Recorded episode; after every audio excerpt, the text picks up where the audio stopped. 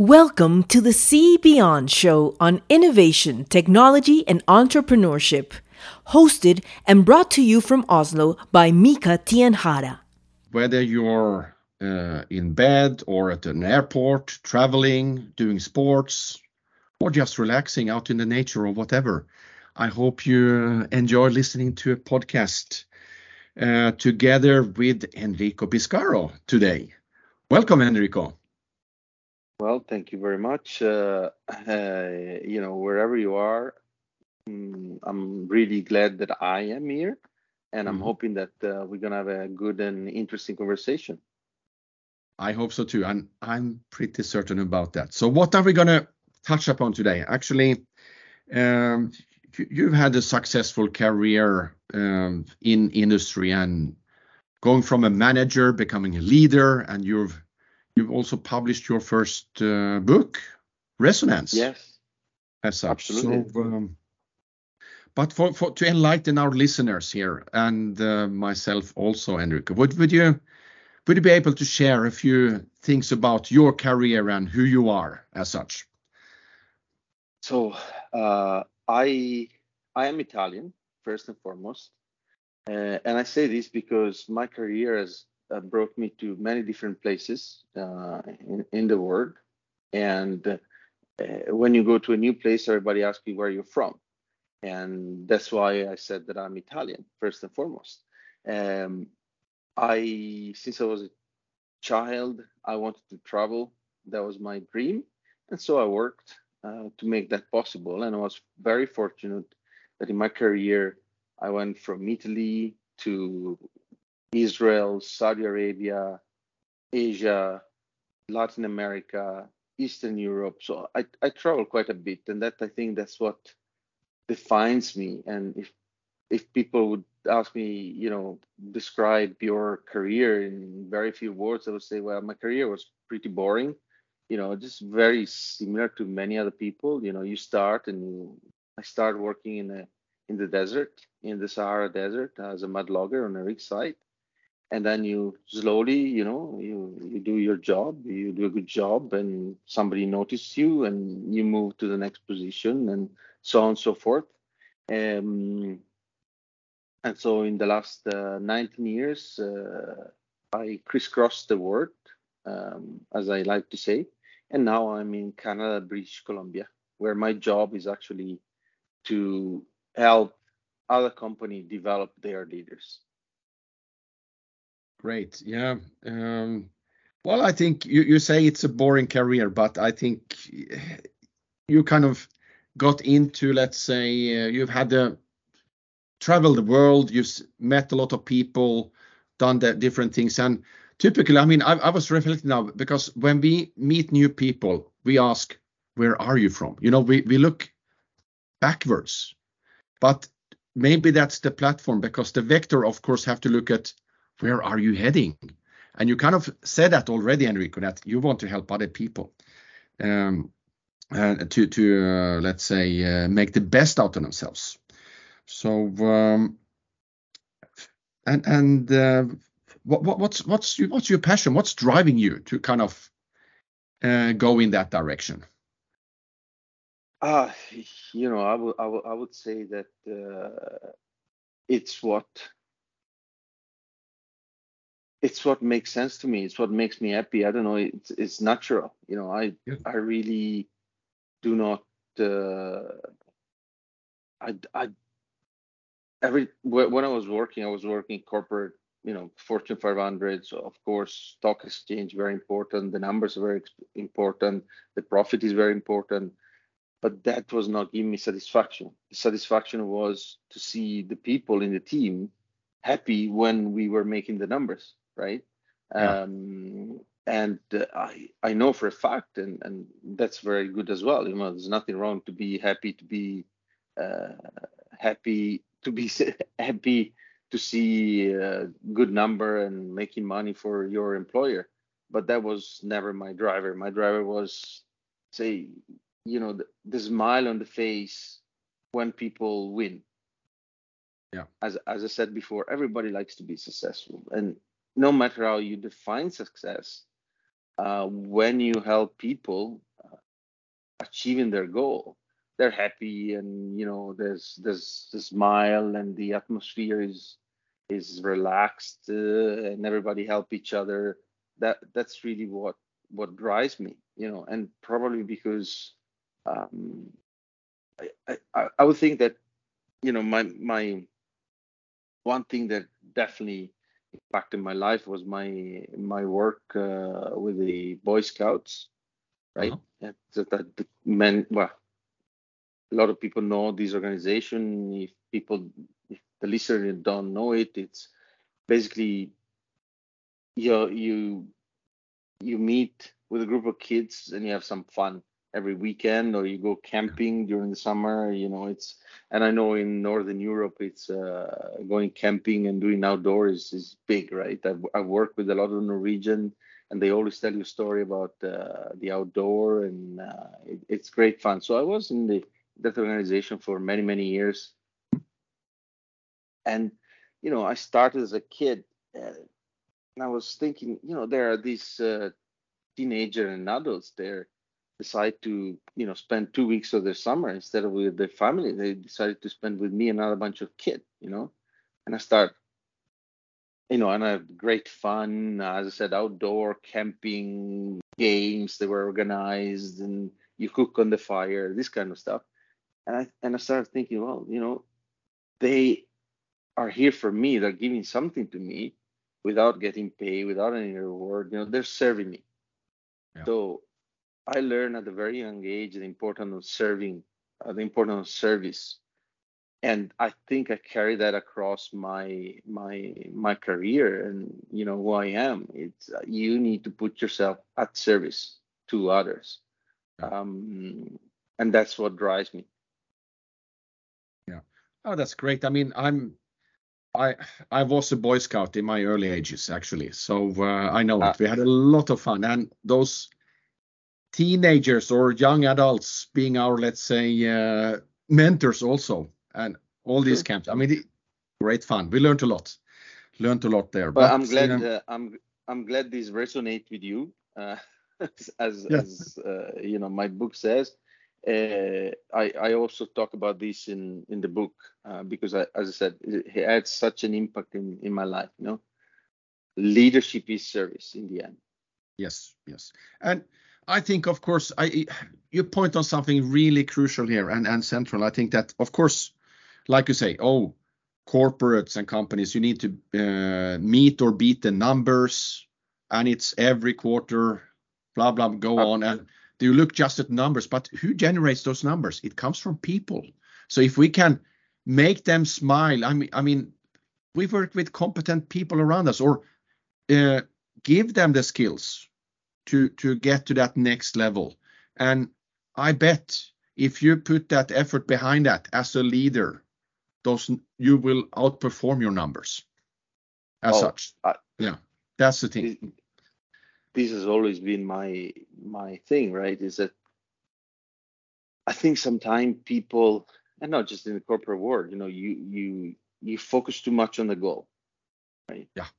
And you're always looking at the scoreboard. What's the score now? What's the number? And again, it's not just the corporate war. It's just the way that we are hardwired. But if for a second, you stop looking at the number and you focus on the people that actually need to produce the number, then my experience has been that I never had to look at the score anymore beside the last day of the month. Because I know that the score will take care of itself if the people that play the game are smiling at the end of the day. When people are, and every business, or I should say, I cannot think about a business that does not have a customer. Right? Mm-hmm. Yeah. And so, whenever you deal with other human beings. Or even, there's a lot of people, maybe your business deal even with animals, right? I never see the more you're happy, the more you smile, the more other people will report better to you. So if your business is as as all the businesses, you have to deal with humans. Well, you know, start with a smile. And you cannot start with a smile if you're not motivated, if you're not happy in what you're doing. Yeah, I fully agree. And, you know, I've been in corporates, I've been in startups, scale-ups, and of course, I always tell my people, and also think about it myself, actually, that you have to have fun. It's so much hard work, and it never goes away. And of course, don't micromanage. Give your people the freedom to perform, but you have to kind of be part of, support them, and give them the services. Because when it's fun, you get to a much different level in terms of performance and the capabilities in the whole team, the whole company. And absolutely. Of course, it doesn't mean that, of course, when you disrupt something and you're building something new, innovative, it's like, yeah, you do a lot of mistakes too, but correct them, be agile, and see how you can get to the next level. And of course, it's not about who made the mistake. It's more like, why did we make the mistake? Okay, how do we correct that? And suddenly you build up a trust base, and people are so much more motivated, they share more, and they have a smile there. It doesn't mean that it's not a lot of hard work. It is definitely, hard work, long hours, but also like weekends you should honor and do other things. Take your vacations. Absolutely. Because you need that balance too. Yeah, no, absolutely. Yeah. And I think the best compliment that I got, absolutely. This is something I remember, It was a difficult quarter. So my controller, we were having this conversation, and you could see the stress level, right? You could see, we're not going to make the number this quarter, and, what's going to happen and this and that. And I don't remember. Crack the joke and start laughing. And so this is the preamble. Then we eventually, that quarter, we made the number, despite everybody, And after this, he came to me and said, Enrico, I don't know, but you can make us laugh even when the situation seemed desperate. Mm-hmm. And I think you can do this as a leader only if you are accountable without boundaries, I like to say, right? Your accountability needs to be to the extreme, to the point where very often my wife was telling me, why do you take the blame for this? You have nothing to do with this. But I said, I take the blame for this because unless I am accountable, the team will not feel protected, right? Team will not have the safety to say, hey, I'm going to risk it all. Because as you said, startup, you do make mistake. There's no doubt. But people are comfortable making mistake when they know that the consequences of that mistake is not a reproach from the team leader, is not a slap on the wrist, is not losing their job, is not. And that's where people say, okay, I'm safe. Let's try this. Yeah, and of course, I think also accountability without boundaries come from the fact that, in a way, I never put myself any boundaries, right? Geographically and also mentally. I think that the worst barrier that people have is inside their head, and if you can remove that by saying, hey, whatever happens, you don't have to worry. I'm a leader. I have big responsibility. So I'm going to take the pressure out of you. Yeah, absolutely. And I, when I was a young engineer, I kind of stumbled into business very early on in my career. And but I've always been working with innovation. And I thought early on, of course, it's all about technology and, gadgets, but it's so much like what you emphasize here, the people. You have to change mindsets. So it's so much psychology, etc. And I think when you mention this with, let's say, oh, bring the happiness, the fun out, the smile in people, I think there is more behind this. I need to get a psychologist on the podcast to discuss this. Why is it that? I mean, it must release some good chemicals in your body and make you perform better. But I'm going to explore that separately. I'm sure there's more about this. But so we are very much on aligned on these things. So tell me now, Enrico. I mean, you have launched a book, Resonance. Yeah. And how did you get to that? And yeah, how did you create this? I mean, because you have an force within you, I'm sure about this. Yeah. So I think it goes back to two things. One, giving back. I my book will not change the world, will not make me a rich man. But if, let's say, 10 people read the book and say, oh, maybe I'm not doing this in the right way. Maybe this story can help me change my behavior because I see that would be better. Then I'll be happy. Then I'll be happy that I spend the time to write the book. The other thing is a more selfish reason, right? Mm-hmm. I think that everybody who writes a book, or you went to a concert, played music, make art, wants to leave something behind. Yeah. Right? And I think that in leadership, legacy has always been extremely important. And I've always told my leaders, my supervisors, look, you should judge me when I leave my job, not when I do my job, because if I'm doing my job well and when I leave, things not improve even further, then I've not done my job. I've not created a culture that is really conducive to continuous improvement. And so the book, from a selfish point of view, is, I'm going to leave something behind to my daughter, to my family, and it's the little legacy that I will leave, Yeah, yeah.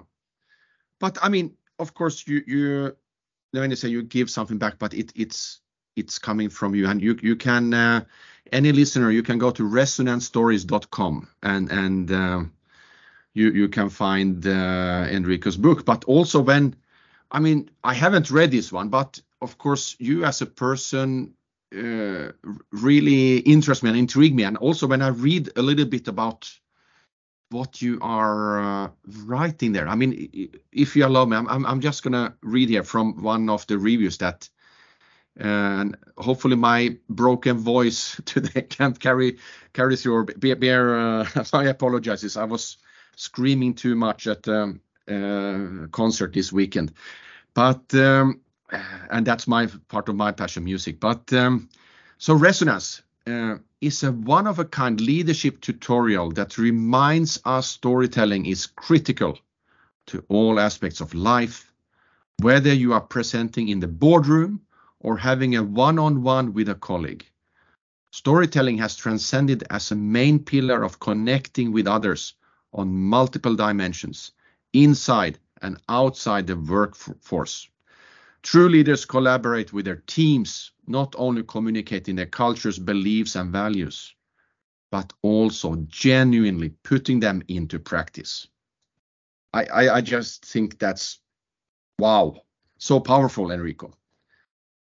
Everyone should read it. So, I mean, if you haven't got 10 people reading this now, you should get many thousand. I hope so, because... I hope so, too, and the book really is, it's a short book, it took me a lot of effort.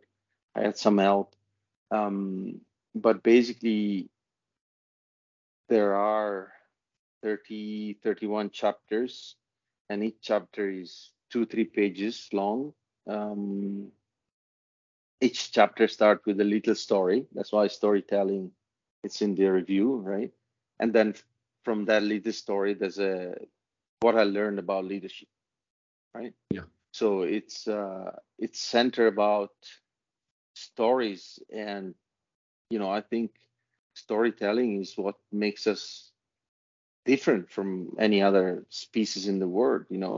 I think from the moment people start drawing hunting picture in caves, right?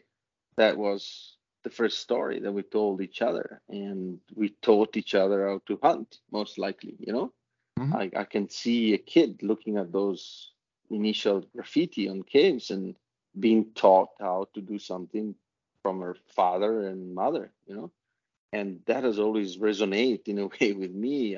When I was a kid, I remember, my dad was, he spoke about work-life balance.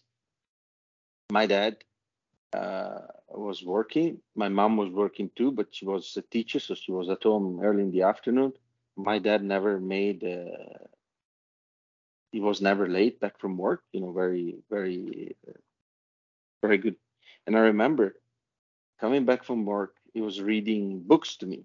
Pinocchio is the book that I remember most, right? So Pinocchio, of course, you're honest, your integrity, you should not lie, you should be true to your word. So, when you start with this, and then my mom was reading to me the Odyssey, story of Ulysses, and his journey from winning the war back home and all these trouble he had because he displeased the god, of course. And so, with these two stories, of course, I always had to tell the truth. I could not lie. And I wanted to have an adventure like Ulysses, right? And I certainly will not say that I'm a saint and I am without sin, but I can tell for sure that I had my adventures. I've not met any giant with one eye. I have battled some demons, and so back to storytelling. I am who I am because of the story that I was told, in a way. Yeah. And so your business, your people, if you're a leader, to me, the best way to lead, which is convince people to do something, right, through communication, the best way to do it is by telling a story. Our brain is maybe you can ask your next guest psychologist, but for me, our brain is hardwired to respond well to story. Yeah. And that's why when you lead, you need to be a good storyteller. And think about leaders that very few people do not admire. Steve Jobs. He, it was legendary the way he presented his product and tell the story about his product. Martin Luther King with his famous speech. That's also a story. Right, and so I it's very easy for me to relate to storytelling because there are techniques that I'm not very good, but every story, if you think the story that resonates with people today, stories that are super successful since the dawn of time. I don't know, the Lord of the Ring or Star Wars, the Marvel universe, these stories that go forever. In the end, there's always a villain to conquer, right? A mountain to climb, and there's a hero, there's a villain, and those are the story that really resonate with people. And so if you are in a boardroom or you're trying to convince someone, when you tell, you are the hero, and now you're struggling, but if you do this, then things will get better, and then everybody wants to be the hero. In fact, I think Oh, yeah, sorry. Please go on. Yeah. No. And if I think I like to say, when you lead, you need to be a hero to your team, right? Yeah. Oh, yes. So there, resonance. There we have the 31 chapters, the Odysseus in leadership, your stories. So that's great. Exactly. And I know how much work that is because I was in an anthology, business anthology, Habits of Success, and also about storytelling. That I had a chapter there. We were 35 leaders, CEOs, and my story was Dare to Win: From Fast Failures to Scalable Successes. And there you go. In a sense, giving back, and a story about, let's say, failures. And then evolving from that ugly duckling to a swan kind of thing. Exactly. So, yeah. Yes. So and you put that work into 31 chapters. I mean that is impressive,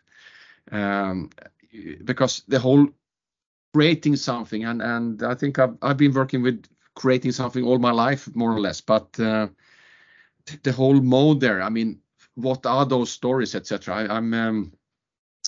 I'm looking forward to reading your book, Enrico. Oh, thank you very much. Do so. So, and this back to people then. So, of course, when, let's say, people get into corporates or businesses or startups, they evolve as an engineer or whatever. Then you become manager. But then, what do you think? Because you've seen this yourself, and you're mentoring others. I mean, taking that step from, being a manager who has to deliver on those numbers, and then becoming a leader. What's the big, let's say, gap in terms of skills or capabilities there from a manager to leader, as you see it? I think the big gap is, and I go back to what I already said, is to have the confidence to tell to your team that you are accountable without boundaries. Because you mentioned the word gap, and it's funny because I think, your job, if you want to transform a manager into a leader, you need to bridge that gap by quite literally, building a bridge. I like metaphors and images because I think people remember better. So for me, going from management to leadership is, imagine crossing a big canyon, with the river at the bottom, crocodiles and monsters, whatever. And what company very often do, they say, okay, you are from this side, you need to go at that side. Here's a pick and an axe, and just climb down this canyon, cross the river, go up, and actually the numbers are staggering. That's all the statistics says that around 60% of people that start this journey from management to leadership, they fail. They fail, and they are replaced, and or they go back to do what they were doing before. They don't succeed, and so your job as a leader is to build this bridge. And every respectable bridge, in my opinion, has got pillars, right? Whatever bridge, you got some pillar. And to me, the first thing you need to teach your people to build a brand, and we talk about brand all the time these days, and a brand is important because people buy a brand, people follow brands, right? So if you don't have one, people will not follow you, and you help the person that is a manager to define his or her brand, right? A leadership brand, and every leader is different. Leader we know now are made, not born. So helping people to develop their brand is the first step to me. Yeah. And then the other thing is, the second pillar is responsibility.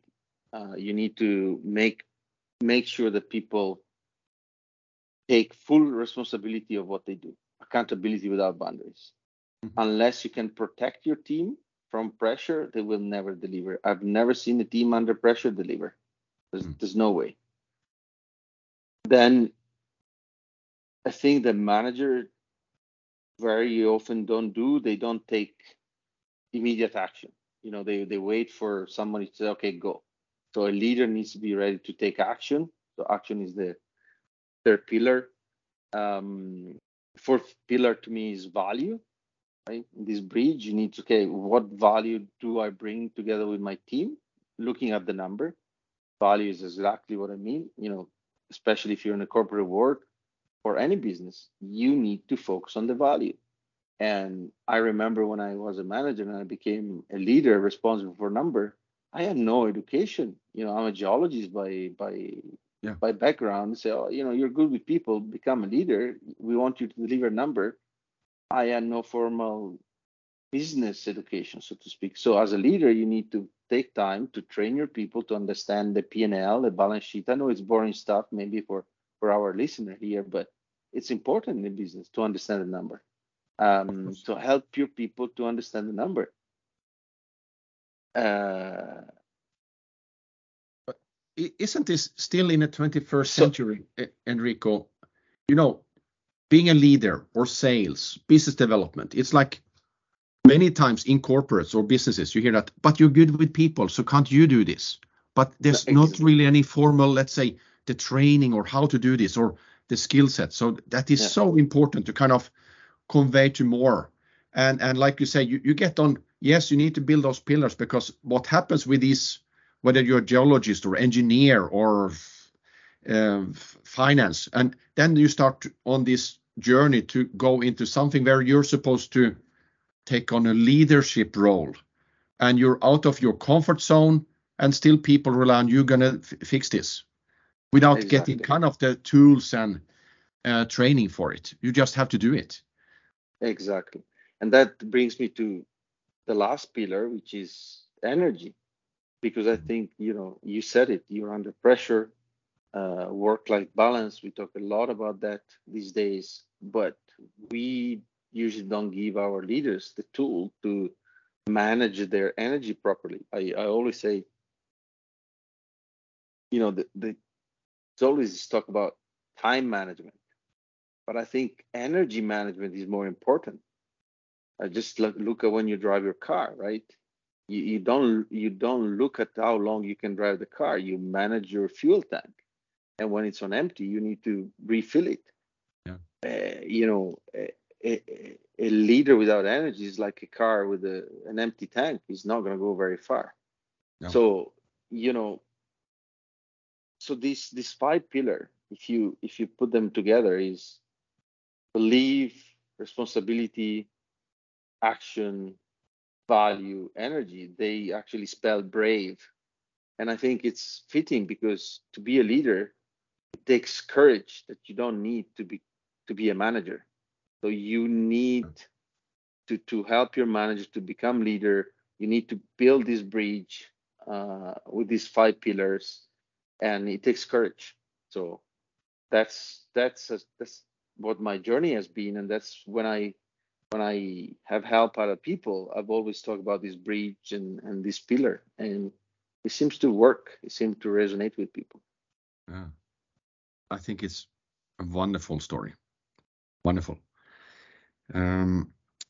So become a brave leader as such, and get the right pillars, and of course, mentoring to get there. Of course, it's not just, I mean, being a leader or CEO or whatever. I mean, it's fairly lonely, but ensure to have, let's say, also mentors around you. I think that's very important, and build that trust to the team. Oh, lot of goodies here. So, Enrico, what's when you think forward now, what's next for you?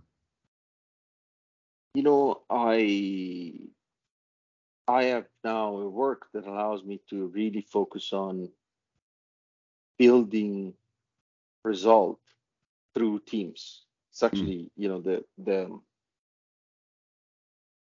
the company I work for, their motto is connecting the front line to the bottom line.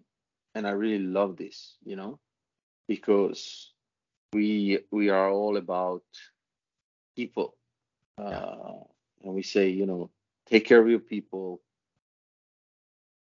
bring their leadership skill up, and the result will happen. And you know, it's success every time. It seems almost unnatural, or you know, what are you bragging about, Enrico? Well, to me, it's a fact.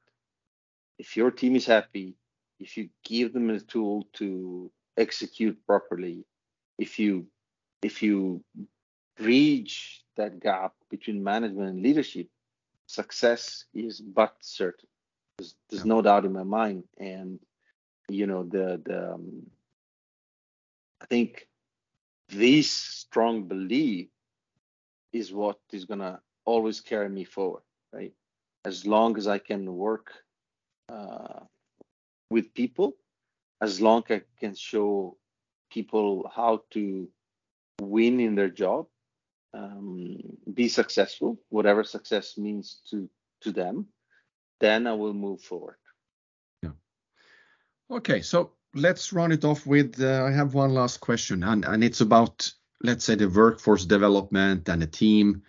And what, just to share, I mean, any experience from your side with the young generation coming into business, do you see any difference in their, let's say, mentality and adoption, etc.? How do you tackle them or get them into this, let's say, journey also? I think with the younger generation, it's even more critical to be a good storytellers, because I think that they're more sophisticated than more experienced people. You know, probably 50, 60, 90s, 2000, when I started my career, you know, if you wanted something done, you could just go to people and say, do this, right? The good old command and control management style, you know, you can forget about this today. Yeah. People have choice, you know, and COVID certainly has given pause to everyone and say, well, you know, there's not always the corporate world is not the only thing. I can start my own business if I have an internet connection, and you know, yes, I can invest a few $100s, quite literally, right, for tools and stuff. You know, that you have a podcast, and maybe it's not a business, but you know, the startup cost is the barrier of entry is very low. Everybody can get an Instagram, TikTok these days, etc. So back to your question, you know, if you want to attract talent to your organization, well, your story better be a good one. You cannot just afford to say, hey, come here, we're going to make a lot of money and our stock price is going to go up. It's not enough anymore. Why are you doing that? And the why, you know, Simon Sinek and Steve Jobs, the why now has become way more important than it was before. And if you don't have a good story, you're not going to attract the good talent. I think that's the difference. I think, thank you. Those are good ending words, Enrico. I have so much enjoyed having you on this podcast today. Likewise. Thank you very much. Thank you very much, Mika.